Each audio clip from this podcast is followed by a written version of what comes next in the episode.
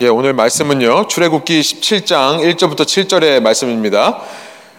광야로 인도하심이라는 제목으로 말씀 나누기 원하는데요. 17장 1절부터 7절 저와 여러분이 한 절씩 번갈아 가면서 읽겠습니다.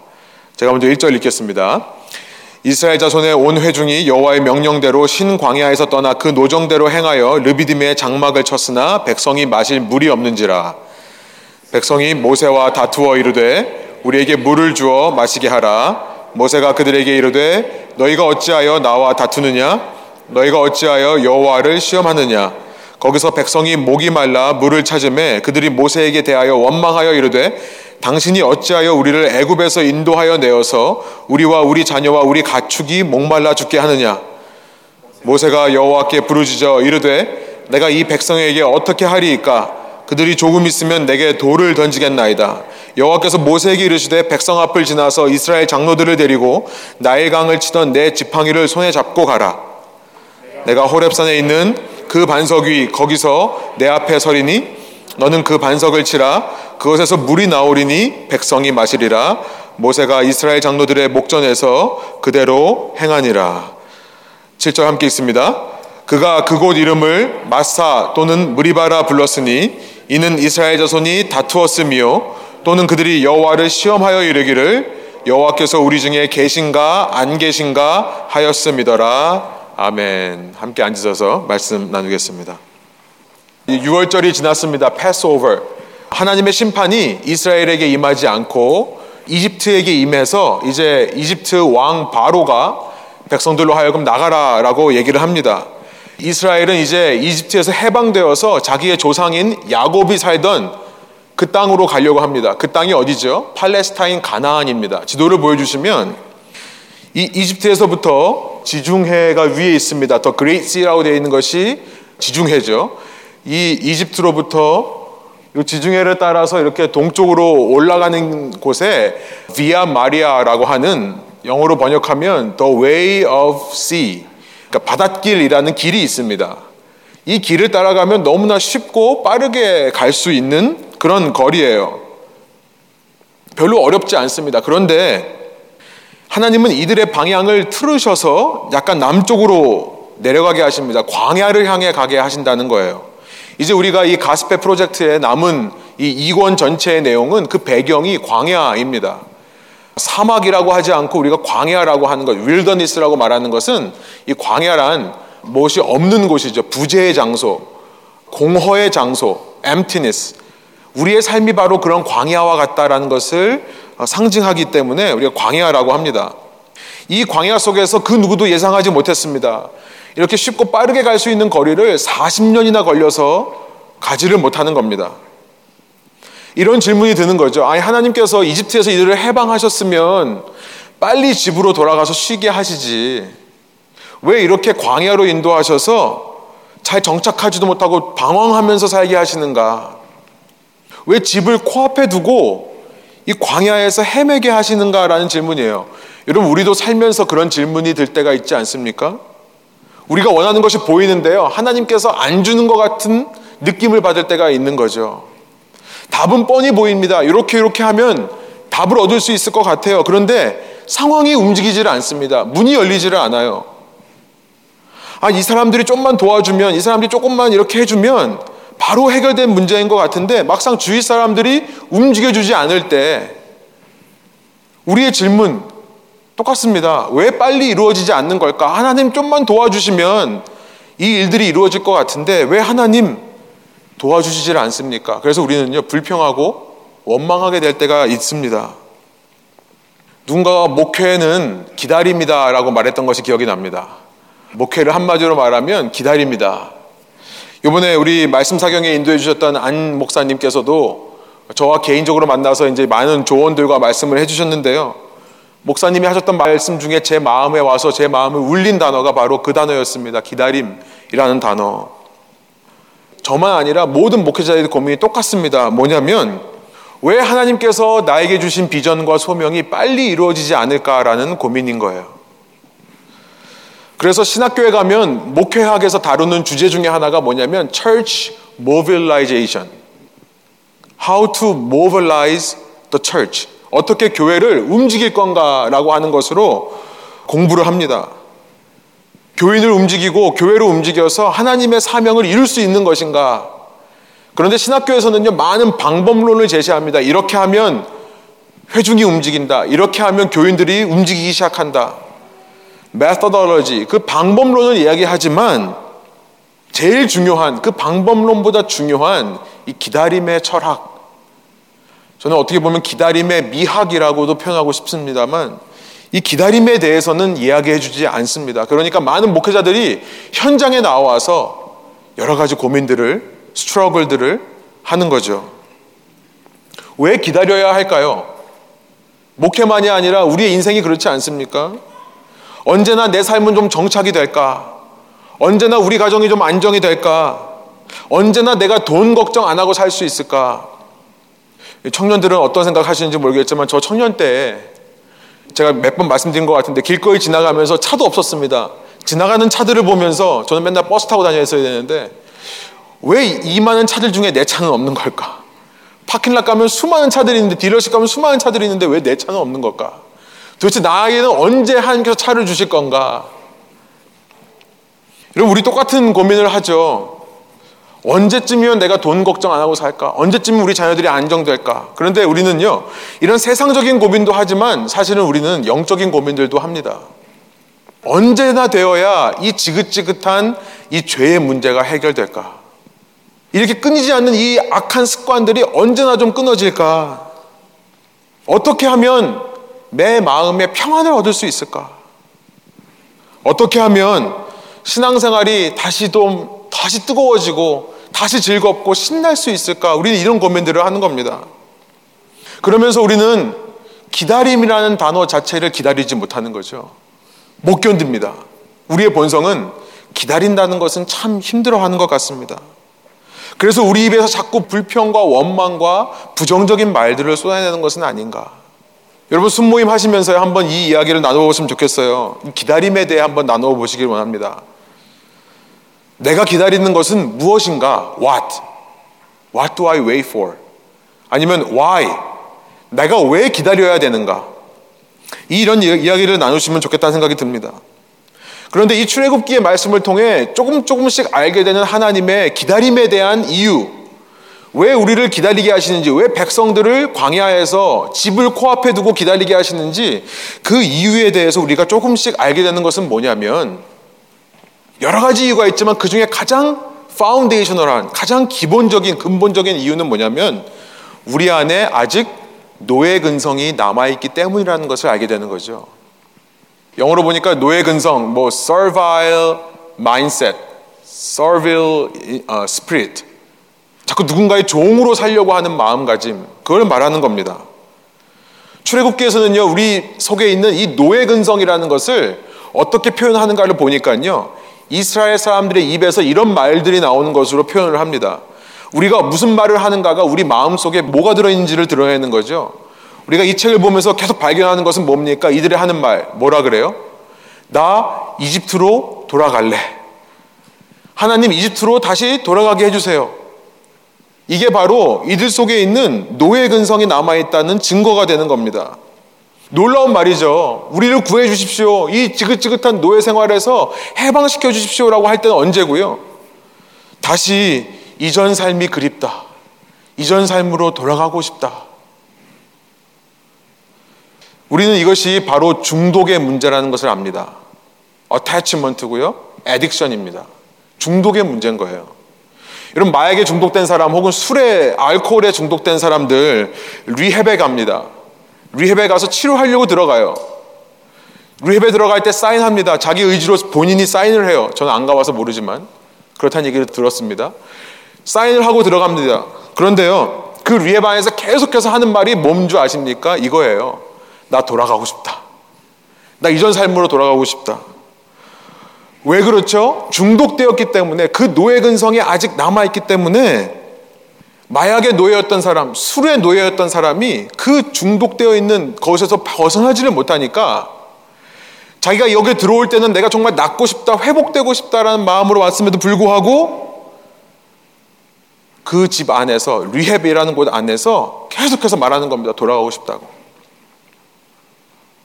여러분 노예 근성이 사라지지 않으면 리헵에서 나와서 집으로 갈 수 없습니다. 왜냐하면 집에 간다고 해도 아직 그 노예 근성이 살아 있다면 나는 그 집에서 주인처럼 살지를 못하고 노예처럼 살기 때문에 그렇습니다. 하나님께서 왜 집을 코앞에 두고 이 사람들을 광야에서 뺑뺑이 돌리시는가 우리는 알게 되는 거죠.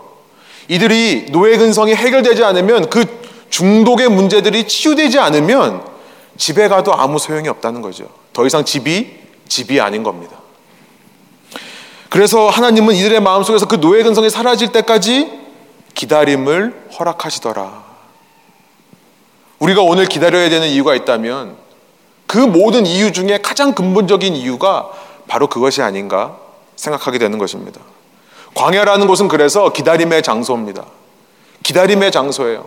내 몸에서 중독되었던 이 죄의 독소가 다 빠져나갈 때까지 기다리는 장소입니다. 우리는 이 광야라고 하는 것을 굉장히 멋있게 표현해요. 우리의 훈련의 장소다. 우리의 연단의 장소다. 그래서 저는 이 말씀을 준비하며 우리가 그렇게 거창하게 표현할 것이 아니라 사실 영적으로 이집트가 죄를 상징한다면 그 죄의 독소가 다 빠지기까지 그냥 기다리는 곳이 광야다. 심플하게 단순하게 광야란 거창한 무슨 훈련받고 영적 성숙 이런 거 전에 기다림의 시간이다. 라는 걸 생각해 보게 되는 겁니다. 이런 이해를 하고 나면 이제 하나님 말씀이 이해되기 시작합니다. 출애굽기 13장 17절부터 18절이에요. 제가 세 번역으로 읽어 보겠는데요. 이제 6월절 사건을 지나고 해방된 이스라엘 그들에게 이런 이야기가 주어집니다. 바로는 마침내 이스라엘 백성을 내보냈다. 그러나 그들이 블레셋 사람을 블레셋 사람의 땅을 거쳐서 가는 것이 가장 가까운데도 하나님은 백성을 그 길로 인도하지 않으셨다. 우리가 아까 지도에서 봤던 비아 마리스라고 하는 그 쉽고 빠른 길로 보내지 않았다는 겁니다. 왜냐하면 그것은 하나님이 이 백성이 전쟁을 하게 되면 마음을 바꾸어 이집트로 되돌아가지나 않을까 하고 염려하셨기 때문이다. 뭡니까? 아직도 그들의 삶에 노예 근성이 남아있다는 것을 알기 때문에 조금만 어려움을 겪으면 그 비아 마리스라는 길에는 블레셋 사람들이 살고 있습니다. 그곳에 가서 바로 전쟁을 하면 또 이들의 입에서 나 돌아갈래. 리헤베에 있는 환자처럼 그런 고백을 하지 않을까. 그래서 광야 길로 인도하셨다는 것이 다음 18절입니다. 제가 18절 읽어보겠습니다. 그래서 하나님은 이 백성을 홍해로 가는 광야 길로 돌아가게 하셨다. 이스라엘 자손은 대회를 지어 이집트 땅에서 올라왔다. 그리고 이 광야로 가는 길의 첫 관문이 바로 홍해였던 것입니다. 홍해를 지나 광야길로 가게 하신 이유를 이제 우리가 이해가 되는 겁니다. 여러분 홍해 이야기 아십니까? 아마 믿음이 아직 없으신 분들도 한 번쯤은 들어서 아실 이야기예요. 뭐 Prince of Egypt 이런 영화를 봐서 아마 아실 겁니다. 우리 지난 시간에 전도사님께서 아주 멋진 영상으로 우리 보여주시지 않았습니까? 그렇게 홍해가 갈라지고 홍해를 지나는 이야기. 그런데 광야를 향해 가면서 하나님께서 가장 첫 관문으로 통과하게 하시는 이유가 있습니다. 여러분, 이 홍해 이야기의 포인트는 그렇게 하나님께서 이스라엘 군대들을 다 이렇게 물로 수장시키셨다, 죽이셨다. 그게 포인트가 아니라요. 하나님께서 우리에게 주시는 메시지가 있습니다. 그걸 살펴보기 전에 이 메시지를 알지 못하는 이스라엘이 또 어떤 이 발작을 일으키는지를 우리가 한번 살펴보기로 합니다. 이런 발작이에요. 아직 죄의 문제가 해결되지 않았으니까요. 조금만 어려운 상황이 눈앞에 펼쳐지면 또다시 발작하는 이스라엘의 모습. 출애굽기 14장 11절부터 12절입니다. 앞에는 홍해가 가로막아 있고 뒤에서 군인들이 이집트 군인들이 따라온다는 쫓아온다는 소식을 들은 이들이요. 이렇게 말합니다. 그들은 모세를 원망하여 말하였다. 이집트에는 묘자리가 없어서 우리를 이 광야에다 끌어내어 죽이려는 것입니까? 와, 어떻게 이런 생각을 하죠? 이 불평하는 사람들의 뇌구조를 가만 생각해 보면요. 정말 기가 막힌 이유들을 잘 만들어내요. 그리고 정말 잘 갖다 붙여요. 잘 엮어요. 이집트에 묘자리가 없어서, 야, 어떻게 이런 생각을 하죠? 우리를 이집트에서 끌어내요. 이런 일을 당하게 하다니 왜 우리를 이렇게 만드십니까? 그리고 12절. 이집트에 있을 때 우리가 이미 당신에게 말하지 않았습니까? 광야에 나가서 죽는 것보다 이집트 사람을 섬기는 것이 더 나으니 우리가 이집트 사람을 섬기게 그대로 내버려 두라고 말하지 않았습니까? 그런 적 없어요. 살려달라고 했을 뿐입니다. 뭡니까? 발작이에요. 자기가 지금 중독되어 있으니까요. 자기가 무슨 말을 하는지도 모르고 생각나는 대로 다 그냥 뱉어버리는 거죠. 이 정도로 이들의 중독이 심했다는 것을 알게 됩니다. 정말 꼭 그 리헵에 있는 환자들의 모습 같아요. 우리의 모습이 그렇지는 않은가. 그런데요, 모세가요, 이런 백성을 참고 기다리려다라는 겁니다. 참 대단한 지도자예요.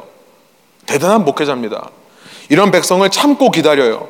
13절, 모세가 백성에게 대답하였다. 두려워하지 마십시오. 당신들은 가만히 서서 주님께서 오늘 당신들을 어떻게 구원하시는지 지켜보기만 하십시오. 당신들이 오늘 보는 이 이집트 사람을 다시는 볼 수 없을 것입니다. 그리고 14절. 우리 한번 한 목소리로 읽어볼까요? 주님께서 당신들을 구하려 주시려고 싸우실 것이니 당신들은 진정하십시오. 진정하십시오.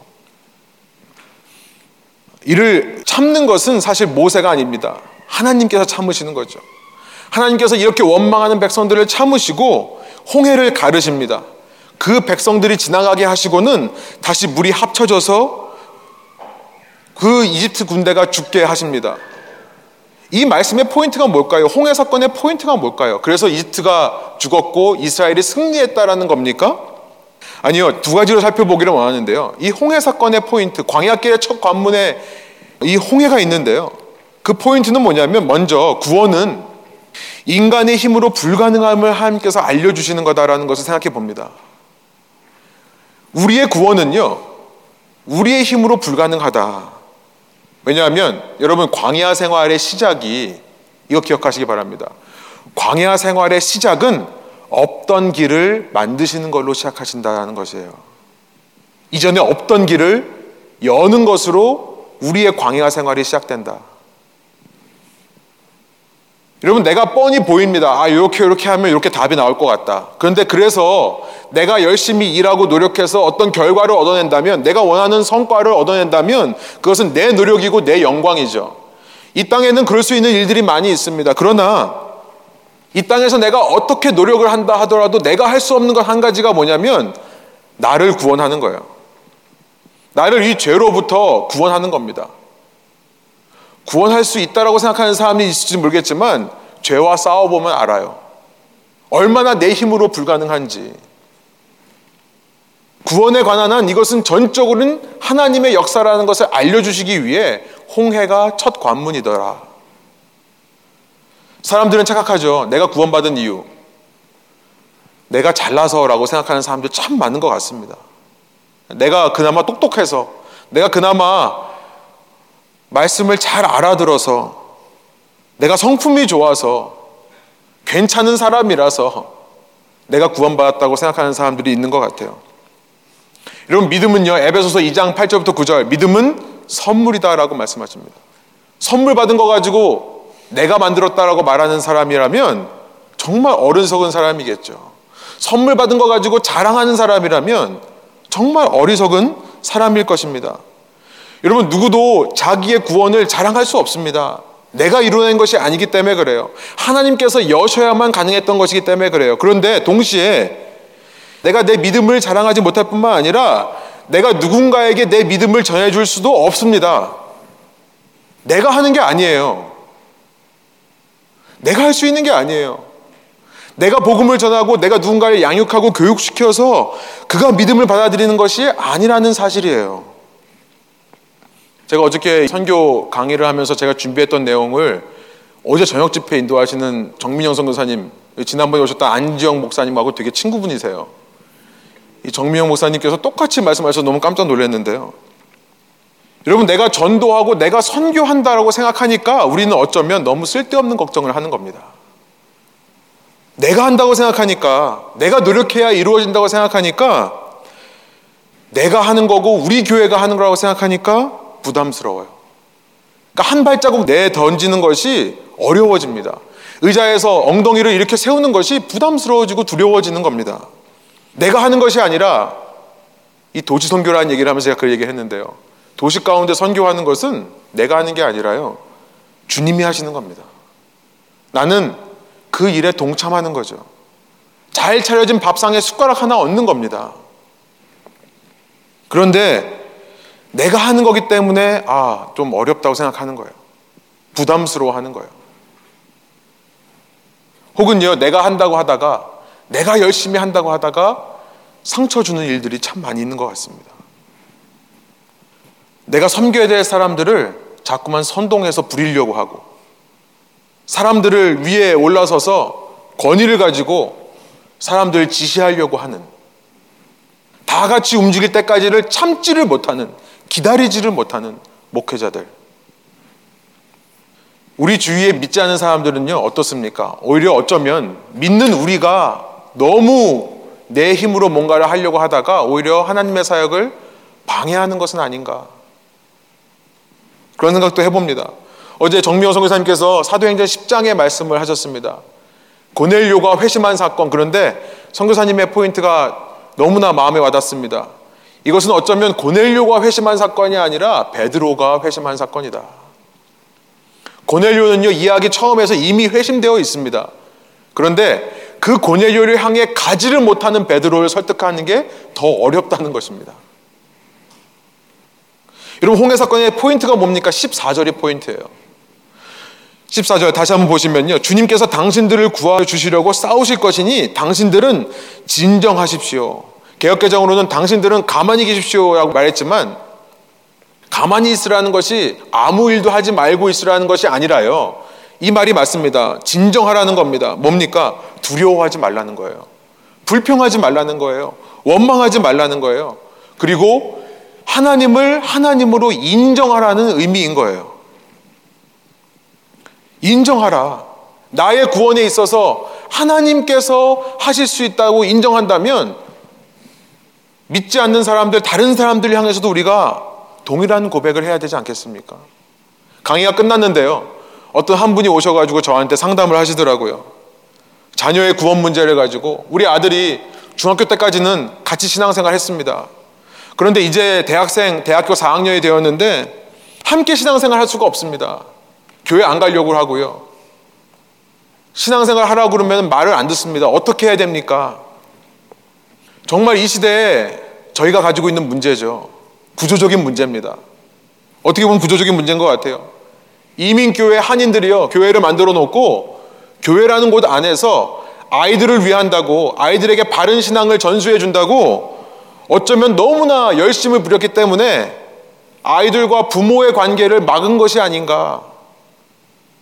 부모로부터 시대에 흘러가야 될 신앙을 대체해 주자라는 마음에서 교육부가 너무 사약하다 보니까 이제 언어권이 달라지고 문화권이 달라지고 신앙권까지도 달라져 버리는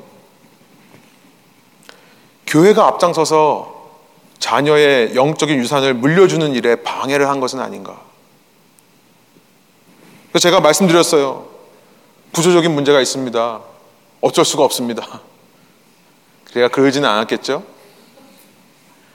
제가 아는 한, 그러나 한 가지 해결책은 있습니다. 말씀을 드렸어요. 기다림 뿐이냐는 거예요. 기다림 뿐. 여러분, 기다림 뿐입니다. 불평해서 원망하면서 어떻게 좀 해주십시오라는 것이 아니라요. 그를 인정함으로. 왜냐하면 구원에 관한 한 주님께서 하실 수 있기 때문에요. 주님께서 길을 여실 수 있는 분이시기 때문에요. 광야의 생활의 시작은 홍해라는 것을 기억하십시오. 주님께 달린 거예요. 주님께서 하실 거예요. 그래서 제가 그분한테 말씀드렸어요. 인정하십시오. 아드님을 예수님의 아들로 인정하십시오. 그렇게 하신대요. 그런데 말로만 하지 마시고 그럼 자꾸 잔소리 되니까 말로만 하지 마시고 정말 어머님께서 하나님과의 관계 속에서 그걸 믿으십시오. 인정하십시오. 내 눈에는 이렇게 이렇게 하면 애가 잘 될 것 같은데 믿을 것 같은데라고 하지 마시고 하나님께 맡기십시오. 그렇게 하나님 앞에서 그 아이를 믿고 인정하면 어머님의 행동에서 나오는 바디 랭귀지가 불안함이 없을 겁니다. 여러분 아이들이요 엄마가 아무리 말을 해도 말리지 않는 것은 뭐냐면 그 어머니의 바디 랭귀지에서 불신을 느끼기 때문에 그래요. 날 못 믿는 거. 기다림 뿐이라는 거예요. 확신하라는 거예요. 인정하라는 겁니다. 하나님께 요구하라는 것. 여러분 첫 번째 왜 광야길의 시작이 홍해인가? 그 포인트가 뭔가? 하나님께서 여실 수 있다는 것. 두 번째, 왜 홍해로 인도하시는가? 왜 첫 번째 관문이 홍해인가 생각해 보면요. 두 번째도 첫 번째와 이어지는 겁니다만, 여러분, 구원도 내 힘으로 불가능하다면 모두 불가능할까요? 되돌아가는 것도 불가능하다는 것입니다. 물이 합쳐졌다는 것은 이집트 군사가 죽었다는 메시지가 아니라 뭐예요? 내가 받은 구원을 언두할 수 없다. 이전 상태로 나는 돌아갈 수 없다라는 겁니다. 포인트가 그거예요. 돌아갈 길이 없다는 겁니다. 여러분, 죄송합니다. 여러분, 낚인 거예요. 예. 우리 기수 형제님, 낚인 겁니다. 어, 군사들이 싸울 때 정말 악독한 장군들이 꼭 전쟁에서 이겨야 될 때 하는 일이 있어요. 뭔지 아세요? 테러를 차단하는 겁니다. 못 도망가게. 우리 군사가 내 군사가 못 도망가게 테러를 차단해버리고 죽기 살기로 한번 싸워봐라. 앞만 보면 나가라 하는 거예요. 조폭보다 더 무서우신 분이 우리 하나님이십니다. 네? 한번 패밀리면 영원한 패밀리인 거예요. 카미카제 생각이 나요. 진짜 비행기에다가 원웨이 갈 연료만 집어넣고 가라고. 하나님이 그걸 하신다는 거예요, 우리에게요. 홍해를 왜 건너게 하시느냐? 돌아갈 길이 없다는 것을 알려준다는 겁니다.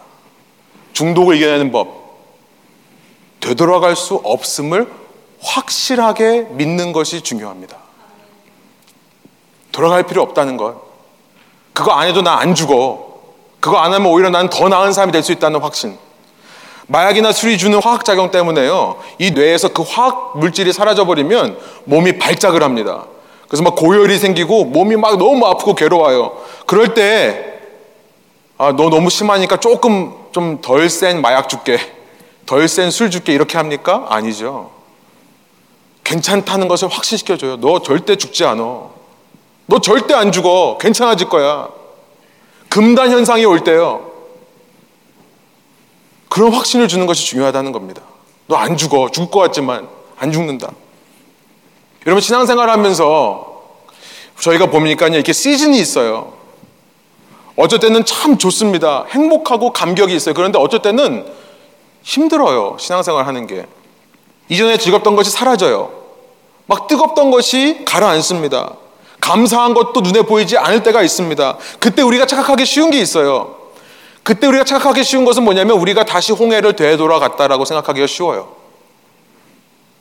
내가 구원받는 게 맞나?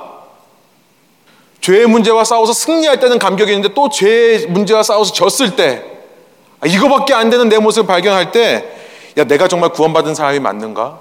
나 그럼 거꾸로 가고 있는 거 아니야? 그런데 홍해 사건이 주는 확신이 뭡니까? 어떤 경우에도 너희는 다시 돌아갈 수 없다는 거예요. 어떤 경우에도 심지어 너 자신이 생각하기에 네가 돌아가는 것 같더라도 가는 길은 없다. 하나님은 우리에게 주시는 메시지입니다. 어떻게 죄의 문제를 극복해냅니까? 어떻게 악한 습관을 끊습니까? 하지 말아야지 하지 말아야지가 아니라 내가 주님 안에서 되돌아갈 수 없는 자라는 것을 선포할 때부터 가능한 줄 믿습니다. 한 번 구원은 영원한 구원이에요. 한 번 구원은 영원한 구원입니다. 하나님은 구원받은 자들 보시고 마음에 안 들면 다시 주머니에서 빼가지고 버리시는 분 아니고요. 혹은 하나님이 클럼지 해가지고 우리처럼 정신 없어져가지고 어디다 또 두고 다니시고 막 이런 분은 아니세요. 우리가 그렇게 느끼는 것일 뿐이에요. 우리의 seasons of life, 우리의 up and down 속에서 우리가 그렇게 느끼는 것 뿐이에요. 어려운 일이 벌어집니다. 내가 생각하지 않은 상황들이 벌어집니다. 기다려야 되는 상황 속에 우리는 자꾸 그렇게 생각하기 쉬워요. 하나님, 나 버리신 건가? 관심이 없으시나? 나 기억은 하시나? 그러면서 우리는 자꾸 그 문제를 다른 사람에게 자꾸 표현을 해요. 원망하고 불평하는 겁니다. 모세의 문제로 돌립니다. 공동체가 문제라고 얘기를 하는 거예요. 그런데요, 여러분, C.S. 루이스가 한 말 중에 우리가 기억해야 될 말이 있습니다. 보여주시면 성령의 밤의 사역이 있다라고 얘기를 해요. 성령님께서는 밤에도 역사하신다.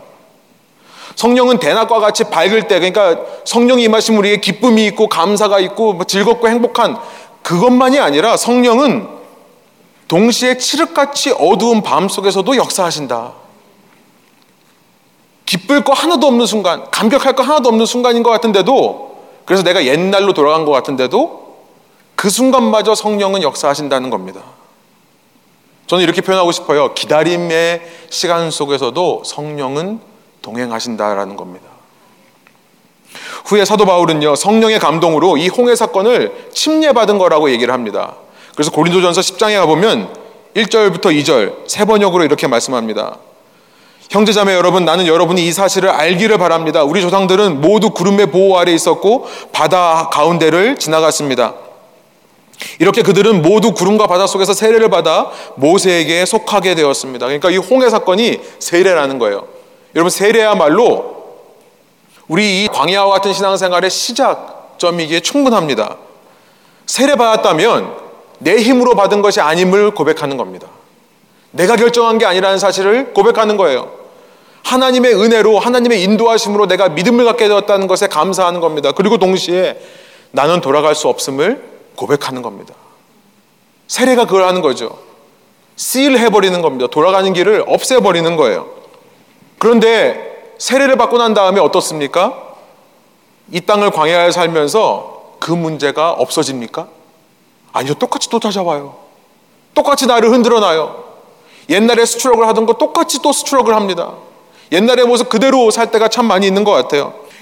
그래서 오늘 본문이 있는 겁니다. 17장의 본문이 바로 그 얘기를 해요. 한 번 홍해를 건넜다고 해서 모든 게 다 끝났는가? 아니라는 거예요.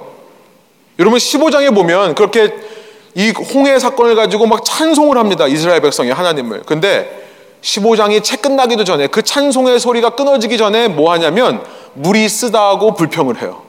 마라. 써서 못 먹겠다. 그리고 16장에 가면 먹을 게 없다. 이집트에는 그나마 노예 생활에서도 먹을 거 많았지. 지금은 먹을 것도 없다. 그리고 세 번째 17장 물이 없다라고 마사 혹은 무리바라는 지명의 이름 서로 다투었다는 뜻 혹은 하나님을 시험했다는 뜻 이 일을 저지르는 겁니다. 세 번 하니까요 이제 인간 지도자인 모세가 못 참아요. 그렇죠? 뭘 알게 됩니까? 이게 인간 지도자의 한계입니다. 더 이상 못 참겠다 이러다가 하나님 나 돌맞겠어요 이렇게 얘기하니까 여러분 근데 놀라운 것이 뭡니까? 우리의 소망이 무엇입니까? 주님은 참으세요. 인간은 못 참는데 주님은 참으시더라. 주님은 끝까지 기다려 주시더라. 여러분 오늘 6절부터 7절을 보면요. 이제 더 이상 모세가 말을 못 합니다. 화가 났어요, 모세도. 하나님께서 대신 말씀해 주세요. 내가 호렙산에 있는 그 반석 위 거기서 내 앞에 서리니 너는 그 반석을 치라. 그것에서 물이 나오리니 백성이 마시리라. 모세가 이스라엘 장로들의 목전에서 그대로 행하니라. 우리 마지막 7절 한번 읽어볼까요? 그가 그곳 이름을 마사 또는 무리바라 불렀으니 이는 이스라엘 자손이 다투었으며 또는 그들이 여호와를 시험하여 이르기를 여호와께서 우리 중에 계신가 안 계신가 하였음이더라. 여러분 우리가 사는 이 땅은요 마실 물이 없기 때문에 광야이기 때문에 한 번 세례를 받았다고 해서 모든 것이 다 행복하지만 않습니다. 이제 그 열정이 금방 식을 때가 올 수도 있고요. 그 뜨거운 사랑이 기억되지 않을 때가 오기도 합니다. 그런데 우리가 기억할 것은 무엇입니까? 우리는 사마리아 여인처럼 끊임없이 이 땅의 물로 우리의 갈급함을 채우려고 하지만 그런 갈급한 광야 속에서 우리는 계속해서 내가 생각하는 물, 아, 이렇게 이렇게 움직여주면 조금만 이렇게 도와주면 해결될 수 있는 상황. 그 물을 가지고 마셔서 우리의 갈급함을 해결하려고 하는데요. 그러면서 내 뜻대로 되지 않으면 하나님의 임재를 지금 시험했다고 합니다. 7절에. 하나님께서 우리와 함께 계신 것 자체를 의심하는 그런 모습으로 살아가는데요. 우리는 이 땅을 사는 한 끊임없이 그 싸움 가운데 있는데요. 복음이 무엇입니까? 굿뉴스가 무엇입니까? 이제는 나 혼자가 아니더라는 것이 굿뉴스죠. 그 싸움 가운데 누가 계세요? 예수 그리스도가 계시더라. 그리고 예수 그리스도가 자기의 물을 주시더라. 여러분 반석에서 물을 치니까 이것이 그들이 기대했던 물입니까? 아니요. 그들이 생각하는 물은 어쩌면 뭐 하늘에서 물이 비가 내린다거나 뭐 강이 갑자기 생긴다거나 이런 거였겠죠. 그 누가 반석이 갈라져서 물이 나올 줄 생각했습니까? 그러니까 내가 생각하는 물을 가지고 갈급해하던 사람들이 반석이 주는 물을 가지고 만족하게 되는 모습. 여러분 그래서 고린도 전서 10장에 가보면 아까 그렇게 우리가 그 홍해를 건너며 세례를 받았습니다 했던 사도 바울이 이렇게 얘기합니다. 3절 4절이에요. 그들은 모두 똑같은 신령한 음식을 먹고 모두 똑같은 신령한 물을 마셨습니다. 그들은 자기들과 동행하는 신령한 바위에서 물을 마신 겁니다. 그 바위는 그리스도였습니다라고 얘기하는 겁니다. 이제는 부활하셔서 우리와 함께 하시는 예수님께서 그가 주시는 물이 있다는 겁니다. 때로 우리가 보기에 안 계신 것 같은 상황 속에서도 사람들은 그 상황이 달라지면 하나님이 계시는 거라고 착각을 해요. 내가 생각하는 이 어려운 상황이 풀리면 신나해요. 그러니까 신앙생활에서 기쁘다고 하는 걸 가만 생각해 보면요. 어쩌면 내가 원하는 것들이 이루어지니까 어린아이처럼 정말 그 유치한 어린아이처럼 우리는 그런지도 몰라요. 그러니까 신나고 재밌다라고 말하는지도 모르겠어요. 그런데요, 상황이 달라지고 안 달라지고와 상관없이 내가 기대했던 물이 아니라 예수님께서 주시는 물이 있다는 거죠. 그만 주실 수 있는 물이 있다는 겁니다. 그래서 그 물이 우리의 갈급함을 해결한다. 지난 4경회 때도 말씀 나눴습니다만 요한복음 4장 13절 14절의 말씀이 생각납니다. 세 번역 예수께서 말씀하셨다. 이 물을 마시는 사람은 다시 목마를 것이다. 우리가 이 땅을 살면서 이 광야 같은 삶을 살면서 그런 물을 기대한다면 우리는 계속해서 목마름의 문제를 해결할 수 없을 겁니다. 그런데 내가 주는 물을 마시는 사람은 영원히 목마르지 아니할 것이다. 내가 주는 물은 그 사람 속에서 영생에 이르게 하는 샘물이 될 것이다. 어, 교회가 좀 이렇게 어려움을 겪고요. 또 교회가 이제 이 장소에서 떠나 새로운 장소로 이전하게 되면서 제 마음속에 참 많은 생각들이 있었습니다. 여러분들도 그러시죠? 참 많은 고민들이 있었어요. 상황이 정말 내 뜻대로 움직여주면 얼마나 좋을까? 아, 내 생각에는 하나님이 이 건물 저한테 주실 것 같은데. 거기서부터 시작했습니다. 제 불평과 원망이요. 그러나 이 말씀을 준비하면서 이것 때문에 내 갈급함이 해결되지 않았음에 감사하게 되었습니다. 여러분, 이 상황 가운데서요, 예수님께 집중할 때 예수님이 주시는 물이 있더라고요. 예수님만 주실 수 있는 물이 있더라고요. 건물이 아닙니다. 경제적인 안정이 아닙니다.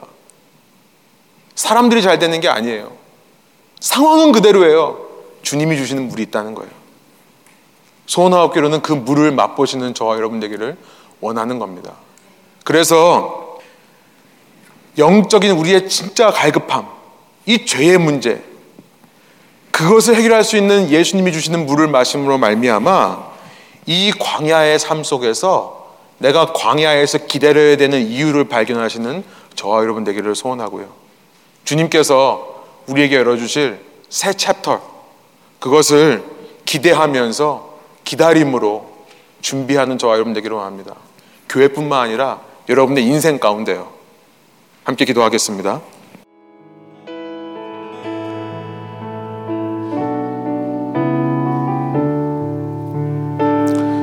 하나님, 이 시간 어, 말씀을 통해 광야와 같은 우리의 인생 가운데 어, 우리가 믿고 주님을 따라가는 것도 우리의 힘으로 가능한 것이 아니라 주님의 은혜로 가능한 것이며 우리가 때로 우리 생각에 넘어지고 되돌아가는 느낌이 든다 할지라도 그 길이 막혔기에 절대 돌아갈 수 없게 하시는 것도 주님의 은혜라는 것을 깨닫게 해주시니 감사합니다.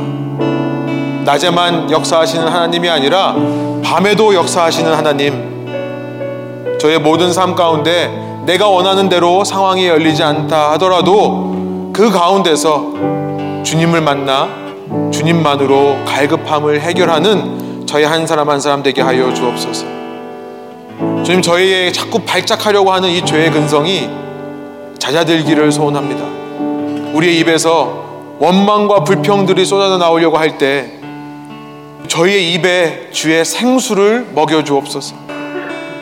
주님의 모습으로 변화되어 모든 상황 가운데 주님 앞에 평안함과 기쁨으로 고백할 수 있는 저희의 신앙 고백 되게 하여 주옵소서.